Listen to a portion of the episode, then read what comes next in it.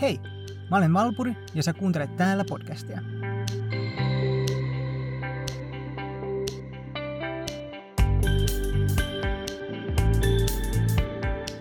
Ajatus tähän jaksoon lähti siitä, että mä halusin avata tätä nykyisesti käytettävää ei niin lyhyttä kirjainlyhennettä seksuaali- ja sukupuolivähemmistöille, eli HLBTQItä. Mä kiinnostuin myös sen historiasta ja päädyin oppimaan paljon uutta nykyisten termien synnystä. Jos joillekin tämä suomalainen kirjanyhdistelmä kuulostaa suulliselta, niin Amerikassa on pisimmässä tapauksessa käytössä kirjanyhdistelmä LGBTQQIP2SA. Okei, okay. tämä voi ymmärrettävästi pistää pään pyörälle, ja me palataan tähän vähän myöhemmin. HLBTIQ on suomalaisten käyttämä lyhenne, ja niille, jotka ei tiedä, ne tarkoittaa seuraavia sanoja. Homo, bi, trans, intersukupuolinen ja queer. Tässä voi lisäksi olla plussa lopussa, joka kuvaa muita ryhmiä, kuten muun sukupuolisia. Tämä lyhenne on muuttunut ja kehittynyt vuosien varrella, ja sen juuret on vahvasti käsikädessä englanninkielisen akronyymin kanssa. Ja jos joku miettii, että kuka mä on puhumaan mistään sateenkarjaiheesta, mä oon transsukupuolinen demiseksuaali homo. Että mä taidan ruksata aika monta kirjainta ja mistä vallistasta. Muuten mä oon vaan utelias ihminen, jolla on pääsy Googleen. Mua kiinnostaa myös tosi paljon, että millaisia ajatuksia teille tulee tästä jaksosta, ja jos jollain on parempaa tietoa aiheesta, mistä mä keskustelen, mä otan mielellään palautetta mun Facebook-sivuilla, jotka löytyy nimellä Täällä podcast, sekä sähköpostiin taallapodcast at gmail.com. Lähdetäänpä katsomaan, miten me oikein päädyttiin nykyiseen aakkoskeittoon. Valmistautukaa historialuentoon.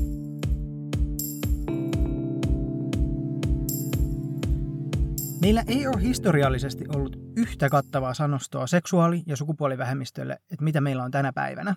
Monissa kulttuureissa on ollut eri sanoja käytössä, mutta niiden kääntäminen on haastavaa, sillä se, miten sukupuolta ja seksuaalista suuntautumista ajatellaan ja koetaan, vaihtelee suuresti kulttuurikunnittain.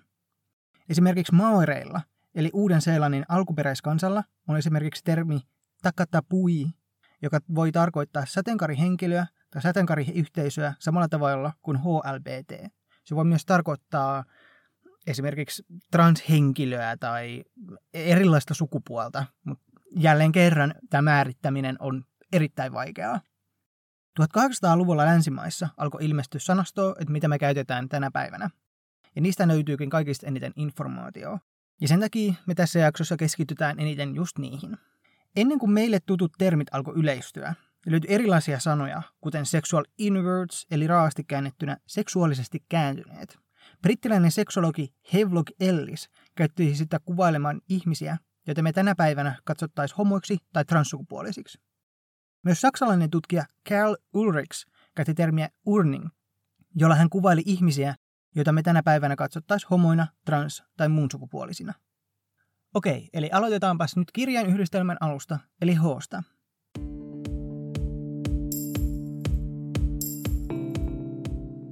Homoseksuaalinen ihminen tuntee seksuaalista ja tai emotionaalista vetoa samaa sukupuolta olevia ihmisiä kohtaan. Ja vielä suppeemmin sanaa käytetään tarkoittamaan miestä, joka kokee vetoa miehiä kohtaan. Homoseksuaalisana on kreikan ja latinan hybridi ja kääntyy tarkoittamaan samaa sukupuolta. Sanan merkitys olikin eri sen alkuaikoina, sillä sitä saatettiin käyttää kuvailemaan mitä vaan yhden sukupuolen konseptia, kuten vaikka tyttökoulua. Termiä homoseksuaali käytettiin ensimmäistä kertaa dokumentoidusti juuri seksuaalivähemmistöjä kuvaamaan vuonna 1869. Unkarilainen lääkäri Caroline Maria Bengerd käytti sitä avoimessa kirjeessään Preussin oikeusministerille, jossa hän vaati luonnonvastaisen käyttäytymisen kieltävien lakien kumoamista. Sanan käyttö kuitenkin yleistyi vasta 1900-luvun alkupäässä, ja se alkoi korvaamaan aiemmin käytössä olleita sanoja, kuten sodomia. Yleistymistä edisti itävaltalais-saksalainen psykiatri ja seksologi Richard von Kraft Ebing, joka julkaisi teoksensa Psykopatia sexualis vuonna 1886. Hän käytti kirjassaan termejä kuten homo ja heteroseksuaali, ja koska kirja oli niin suuri menestys, nämä sanat yleistyivät niin maalikkojen että lääkärien keskuudessa. Kirja julkaistiin yhteensä 12 kertaa, ja seitsemännessä versiossa otettiin käyttöön sana biseksuaali. Ja side note, Richardia saadaan käyttää myös sanoista sadismi ja masokismi.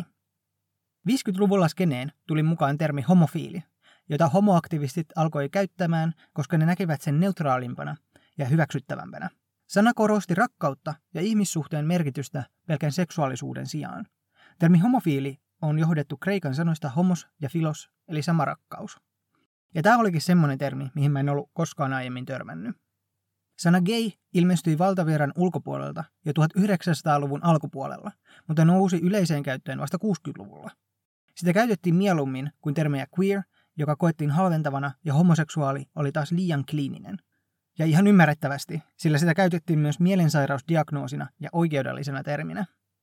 Samaa sukupuolta olevien seksi oli Suomessa vuodesta 1894 aina vuoteen 1971 rikoslain kieltämää. Yhdysvallat olivat maailman ensimmäinen maa, jossa homoseksuaalisuus poistettiin sairausluokituksesta vuonna 1973. Suomessa muutos tapahtui paljon hitaammin ja poistaminen luokituksesta tapahtui vuonna 1981.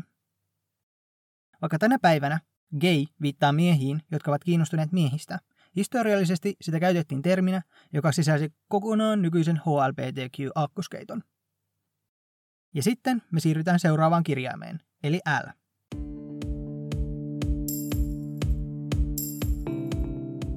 Lesbo on nainen, joka tuntee seksuaalista ja tai emotionaalista vetoa naista kohtaan. Myös jotkut ei-binäärisesti identifioituvat määrittävät itsensä lesboksi. Termi lesbian, eli lesbo, tulee kreikkalaisen saaren nimestä Lesbos, joka yhdistetään antiikin tunnetuimpaan naisrunoilijan Saffoon. Saffon säilyneet kirjoitukset kuvailevat erottista rakkautta ja vetoa naisten välillä. Lesbianismia käytettiin dokumentoitavasti kuvaamaan naisten välistä erottista suhdetta vuonna 1870. Tämän jälkeen sanaa alettiin käyttämään lääketieteellisesti kuvaamaan tribadismia, eli naisten välistä seksiä. Koska suurin osa informaatiota, mitä mä oon lukenut tätä podcastia varten, on englanniksi, välillä tulee semmoinen lukko, että ei onnistu kääntämään ihan kaikkia sanoja. Niin kävi myös tripadismin kohdalla, joka tarkoittaa myös englanniksi sanaa scissoring. Mä lähdin siis suoraan ammatti-ihmiseltä vastausta hakemaan ja laitoin mun kaverille kysymyksen, että miten tämä oikein käännetään. Kyllä se vastaus tuli aika nopeasti ja myös tuominnan kerran. 1925 vuoteen mennessä lesbon käyttäminen lääketieteen kirjallisuudessa oli niin yleistynyt, että se tallennettiin substantiiviksi kuvailemaan naisversiota sodomiitille. Vaikka gay oli käytössä sateenvarjoterminä sukupuoli- ja seksuaalivähemmistöille, naisten oikeuksien liikkeiden synty antoi gaynaiselle tarpeen artikuloida heidän kokemuksensa eroja niin heteronaisten että gaymiesten välillä.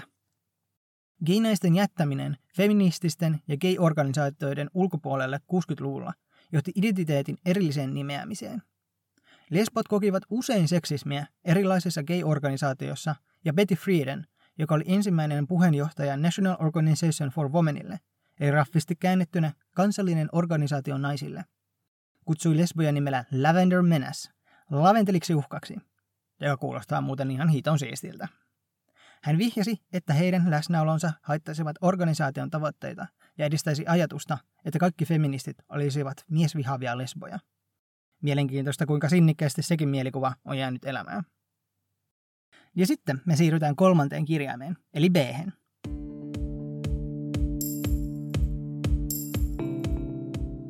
Biseksuaalinen henkilö kokee seksuaalista ja tai emotionaalista vetovoimaa sekä samaa että eri sukupuolta olevia kohtaan. Jollekin vetovoiman kohteen sukupuolella ei ole mitään merkitystä. Bi- ja panseksuaalisuus ovat osittain päällekkäisiä. Jälkimmäinen on kuitenkin otettu myöhemmin käyttöön ja siinä henkilö kokee vetoa kaikkia sukupuolia olevia ihmisiä kohtaan. Ensimmäinen kerta, kun biseksuaalisanaa käytettiin kuvaamaan seksuaalista suuntautumista, oli 1892, jolloin amerikkalainen neurologi Charles Chaddock käytti sitä kääntäessään aiemmin mainittua kirjaa Psykopaattia seksuaalis. Biseksuaalisuuden käsitteen historiasta lukeminen pisti kyllä mun pään pyörälle. Lachlan McDowallin, australialaisen kulttuuritutkijan mukaan, biseksuaalisuuden käsitteellä on ollut kolme eri merkitystä 1800-luvulta lähtien – se on tarkoittanut kaksineuvoisuutta, eli kahden eri sukupuolen piirteiden ilmenemistä ruumissa. Toiseksi se on tarkoittanut maskuliinisen ja feminiinisyyden psykologisten piirteiden ilmenemistä ruumissa. Ja kolmanneksi se on tarkoittanut halua kahteen eri sukupuoleen. 1800-vuosisadan jälkipuoliskolla lääkäri Havelock Ellis ja nyt jo vanha tuttumme Richard von Kraft Ebing selittivät homoseksuaalisuuden kehityshäiriöksi, jossa yksilö on jumiutunut tai taantunut biseksuaaliselle kehitysasteelle. Biseksuaalisuus ei siis ollut identiteetti tai seksuaalinen suuntautuminen, vaan lähtötilanne, josta henkilö kehittyy joko homo- tai heteroseksuaaliksi. Tämän jälkeen Sigmund Freud tarjosi mielipidettään biseksuaalisuudesta ja sen alkukantaisuudesta, joka meni vähän liian vaikeaksi mun ymmärrettäväksi, mutta hei, sen miehen teoriat nyt on muutenkin ihan omalla tasollaan. Jenni Kangasvuo esittää väitöskirjassaan suomalaisen biseksuaalisuus, käsitteen ja kokemuksen kulttuurilliset erot, että Ellis, Freud ja Alfred Kinsey luonnostelivat sen puhettavan, jolla biseksuaalisuutta käsitellään, ja johon nykyinenkin tapa puhua biseksuaalisuudesta juontaa juurensa, ja joka on tunnistettava myös suomalaisessa biseksuaalisuuskeskustelussa. Musta on mielenkiintoista, miten asenteet ja käsitykset biseksuaaleista on pysyneet samantyyppisinä todella pitkään. Biseksuaalisuuden olemassaolo kiistettiin pitkään, sillä se ei sopinut vallitsevaan binääriseen seksuaalisuuden malliin, missä heteroseksuaalisuus nähtiin luonnollisena olotilana ja homoseksuaalisuutta poikkeavana. Monet aikakauden psykoanalyytikot pitävät mahdottomana, että ihminen voisi todella kiihottua sekä miehistä että naisista. Ja nyt me siirrytään neljänteen kirjaimeen, t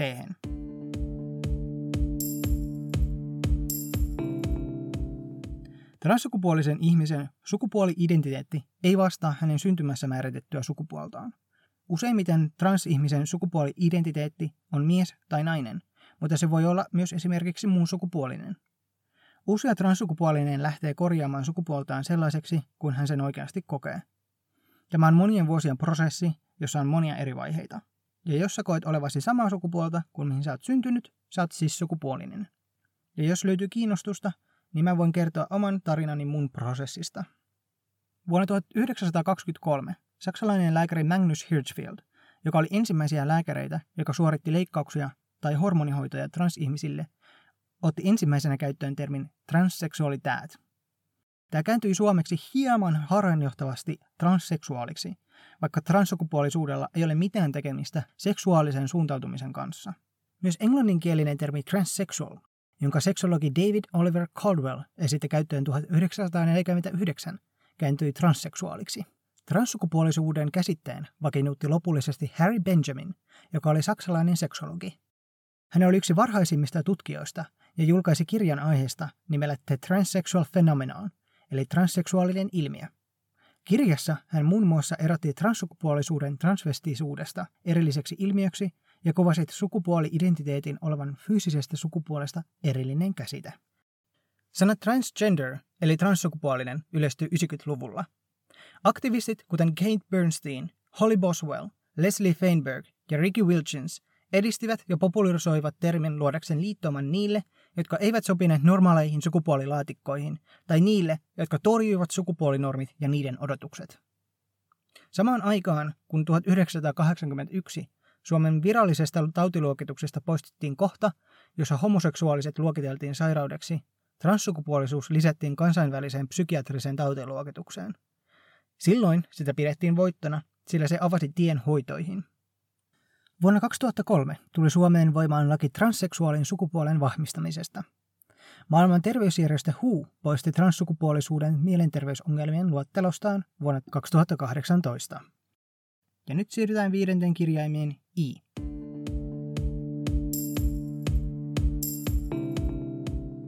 Intersukupuolisuus tarkoittaa joukkoa erilaisia kehon variaatioita, jossa sukupuolitoitut piirteet, kuten kromosomit, sukuelimet tai hormonitoiminta, eivät ole yksiselitteisesti nais- tai miestyypilliset.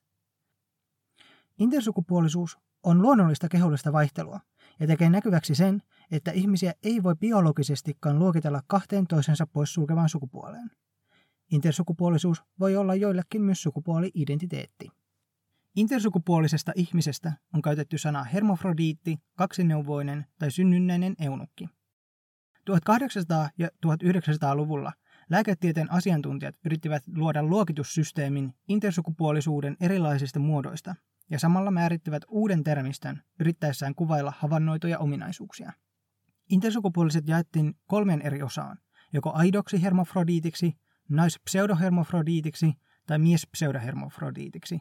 Ja koittakaa toistaa toi perässä.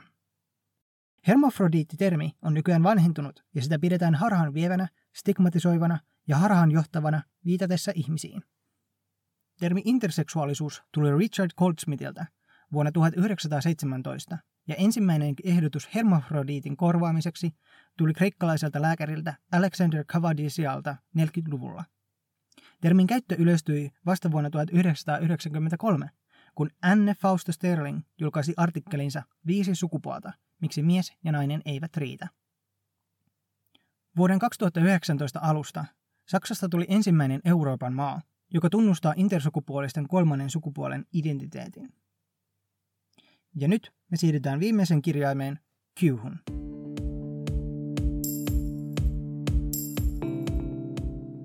Queer on mulle vielä hieman vieraampi termi, ja löysin tästä sanasta hieman erilaisia määritelmiä. Jossain sitä viitataan va- sateenvarjoterminä seksuaali- ja sukupuolivähemmistölle, jotka ei ole heteroseksuaaleja tai siis sukupuolisia. Mä löysin myös tämmöisen, että queer on poliittinen ja usein akateeminen näkökulma ja ajattelumalli, joka kyseenalaistaa yhteiskunnan sukupuoleen ja seksuaaliseen suuntautumiseen liittyviä normeja. Se voi olla myös identiteetti, jolloin ihminen ei halua määrittää oman seksuaalista suuntautumistaan tai sukupuoltaan. Englanninkielisestä lyhenteestä Q saattaa tarkoittaa myös sanaa questioning, eli identiteettiään pohtiva. Queer-sanalla on aika negatiivinen historia, mutta 80-luvulta lähtien sateenkaariyhteisö on alkanut niin sanottuna ottamaan sanaa takaisin itselleen. Sanan takaisin ottaminen on kuitenkin ollut kiistanalaista eri syistä. Joidenkin mielestä se on ohimenevä muotislangi, tai pitävät sitä akateemisena ammattikielenä. Jotkut ovat vastaan queerin käyttöä sateenkaariterminä, koska he assosioivat sen poliittisen radikalismiin, ja jotkut pitävät sanaa vieläkin loukkaavana, pilkkaavana ja itseä vähättelevänä, sillä heterot käyttävät sitä vieläkin haukkumasanana tänäkin päivänä. Queer tulee englannin kielestä ja tarkoittaa outoa ja epätavallista. Sitä on käytetty pilkkaamaan 1800-luvun lopusta asti feminiinisiä miehiä tai miehiä, joita epäiltiin harrastavan suhteita saman sukupuolen kanssa. Mä käyn vielä läpi plussaan kuuluvan mun sukupuolisuuden.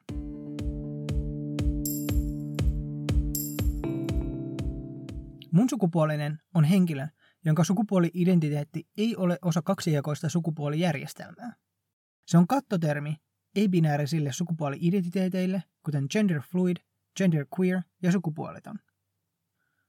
Mä löysin yllättävän vähän infoa muun sukupuolisuuden termien historiasta. Ja jos jollain on enemmän tietoa, niin mä kuulisin siitä mielelläni.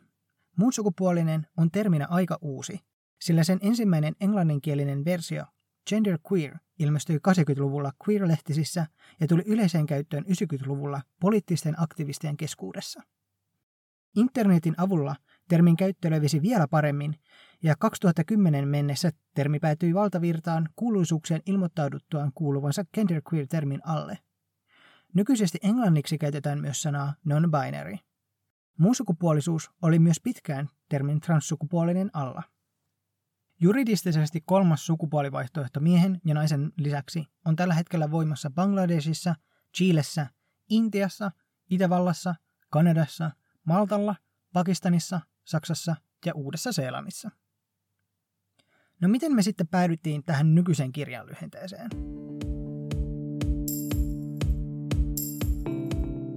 Gay pysyy vielä 90-luvulle asti kuvauksena viittaamaan koko seksuaali- ja sukupuolivähemmistöjen spektriä, vaikka amerikkalaiset aktivistit ottivat LGBTn käyttöön 1988 kohdilla. Lyhenne syntyi biseksuaalien, transsukupuolisten ja queerien liikkeiden nousun jälkeen, sillä se nähtiin inklusiivisemmaksi kuin vain sanan gay käyttäminen kuvailemaan koko yhteisöä. Ja nyt palataan tähän alussa mainitsemaani pidennettyyn kirjainlyhenteeseen LGBTQQIPTUSAAhin, jonka kirjaimet tulevat sanoista lesbo, homo, biseksuaali, transsukupuolinen, queer, questioning eli itseään pohtiva, intersukupuolinen, panseksuaali, kaksisieluinen, aseksuaali ja ally eli liittolainen.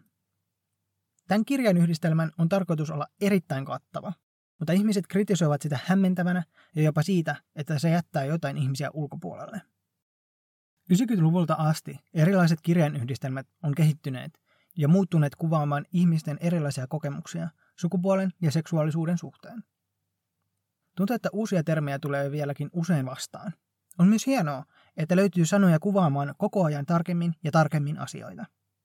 Mä muistan, kun itse törmäsin eka kertaa sanaan demiseksuaali, joka on vieläkin vähän silleen huonommin tunnettu.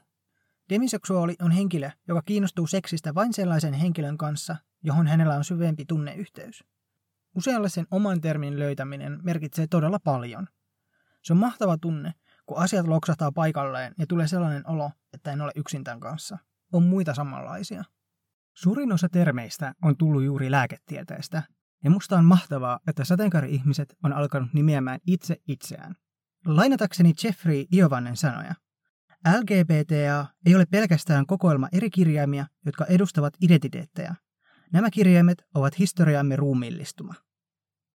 Meidän ei pitäisi unohtaa meidän historiaa, vaan oppia siitä, miten tehdä tulevaisuudesta parempaa. Mä toivon, että sä opit yhtä paljon tämän jakson kuuntelusta kuin mä sen tekemisestä. Siinä paljon, aika paljon tietoa pureskeltavaksi, ja nyt kun terminologia on hallussa, voidaan ensi viikolla pureutua seksuaalisuuden suuntautumisen muuttumista ja kehitystä, ja mulla onkin silloin vieras mukana. Jos sulla olisi jotain kysyttävää, lisättävää tai korjattavaa, mä kuulen mielelläni siitä. Sen lisäksi olisi mahtava jakaa erilaisten ihmisten tarinoita täällä. Kaiken voi lähettää mun sähköpostiin taalapodcast.gmail.com eli t a a l l a podcast at gmail.com. Seuraa täällä podcastia Fasessa, Instassa ja Twitterissä. Kiitos kun kuuntelit. Nähdään taas ensi viikolla. Bye!